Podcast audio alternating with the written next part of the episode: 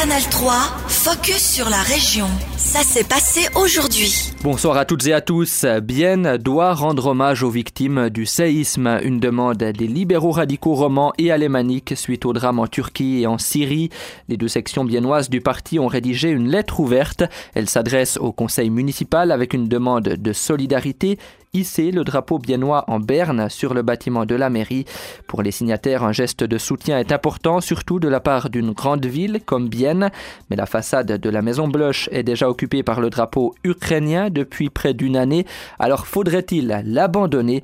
Pour Brian Manzoni, membre du comité du PRR, pas question de mettre les deux causes en concurrence c'est vraiment deux choses complètement euh, différentes. Quand il y a le, le conflit euh, russo-ukrainien, c'était une chose, mais là, c'est une autre chose. L'événement est, est, très récent hein, et on voit quand même l'ampleur des dégâts, hein, les images, aussi les secouristes suisses qui sont vraiment allés sur place pour prêter main forte, aussi l'Union européenne. Donc pour nous, c'était vraiment aussi un, un, dossier qui était très très important et on voulait vraiment exprimer ce soutien en parlant pour la ville de Bienne. C'est pour ça que nous avons vraiment communiqué directement aux conseillers municipaux pour qu'eux-mêmes puissent euh, débattre et ensuite euh, peut-être exécuter notre demande. Les signataires de la lettre n'ont pas encore reçu de réponse de la part du conseil municipal, mais le PRR se dit ouvert à une installation des deux drapeaux côte à côte sur le bâtiment de la mairie. Opération 2 en 1 à la rue du Four. Les autorités biennoises viennent de lancer la mise à enquête pour remplacer la tente à l'entrée de l'artère commerciale. Cette structure métallique fixée au sol soutient une bâche et fournit ainsi un abri en cas de pluie ou bien de forte chaleur. Mais la sécurité n'est plus garantie. Elle a été endommagée plusieurs fois par des véhicules de livraison et la ville devait trouver un autre concept pour offrir de l'ombre dans ce secteur.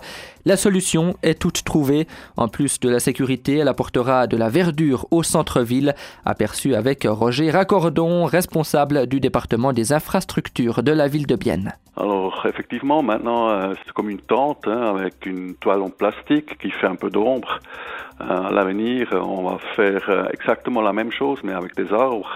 Donc à la place des poteaux métalliques, il y aurait des troncs, des arbres. Donc on va planter quatre arbres et puis la canopée des arbres va faire euh, l'ombre euh, à la place de la tôle en plastique. Les travaux devraient démarrer à la fin de la mise à l'enquête. Le budget approximatif de l'opération est d'environ 10 000 francs pour la ville de Bienne.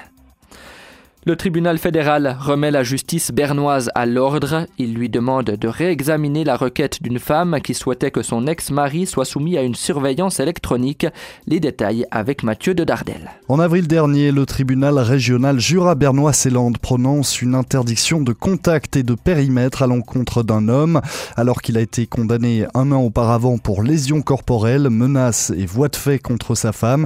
Il ne devait plus s'approcher à moins de 300 mètres de son ex des enfants et de leur domicile.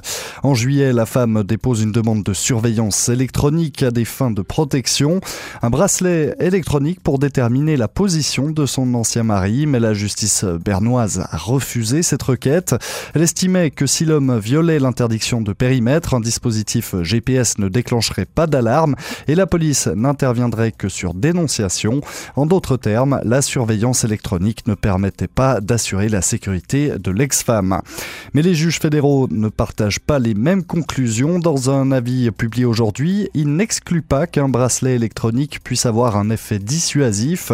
Jusqu'à présent, l'ex-mari n'a jamais été soumis à une telle mesure. Et en cas d'infraction, les déplacements enregistrés pourraient aussi servir de preuve. Ainsi, le tribunal fédéral estime que l'argumentation de la justice bernoise équivaut à vider de son sens la législation sur la surveillance électronique. Merci Mathieu. Le cas est désormais renvoyé à la Cour suprême bernoise. L'instance de justice doit apprécier si l'intérêt de la recourante à la surveillance l'emporte sur l'atteinte aux droits fondamentaux de son ex-mari. Que peut faire une entreprise si un employé a des problèmes d'alcool? C'était le thème d'un petit déjeuner des services organisé la semaine dernière par la Chambre d'économie publique du Jura bernois. Les patrons des PME régionales ont ainsi pu entendre les conseils d'une spécialiste de la Croix-Bleue, organisation de prévention des addictions. Lors de cette rencontre, un témoignage également, celui du directeur de l'EMS La Roseraie à Saint-Imier, François Niffeler. Voici quelques années, il a été confronté à un cas dans son établissement, un collaborateur, en l'occurrence un chauffeur qui transportait les résidents a connu des problèmes d'alcool. François Niffeler revient sur cette expérience au micro de Mathieu Delardel. On a essayé de lui parler pour lui dire que c'était pas bien de consommer de l'alcool euh, ou d'avoir consommé de l'alcool le soir avant au, travail. On a fait un contrat euh, avec lui euh, où il s'engageait en fait de venir sur le lieu de travail avec zéro alcool zéro drogue, médicaments ou autre. Et puis, euh, ben, on pensait que ça suffirait, ces engagements, mais ça n'a pas suffi. Au départ, euh, vous ne savez pas forcément euh, comment réagir, comment prendre ce problème en, main. À quel moment vous avez été voir un organisme externe, dans ce cas-là la, Croix-Bleue? J'ai tardé en fait à m'approcher de, de conseillers externes par le fait que j'espérais toujours que le problème se, se résolverait ou, ne, ou qu'il n'y aurait pas d'accident. Et puis l'accident, ce qui s'est passé, c'est un retrait de permis, mais hors du cadre professionnel. Et puis, euh, ben, c'est après ce retrait de permis que j'ai cherché un organisme pour nous conseiller comment accompagner l'employé. Et puis, c'est là que je me suis adressé à la Croix-Bleue à Sonsbourg. Vous le disiez, hein, ça, ça, a pris euh, du temps. on parle ici de plusieurs années avant que le problème soit cerné et, et ensuite pris en charge. comment vous expliquez que ça peut durer aussi longtemps Ça peut durer si longtemps parce que la roseraie est un employeur social, je pense en, premier lieu, puisqu'on est aussi une institution sociale. Après, euh, il y, a tout un réseau autour. Euh, on n'a pas des fêtes vraiment euh, concrets.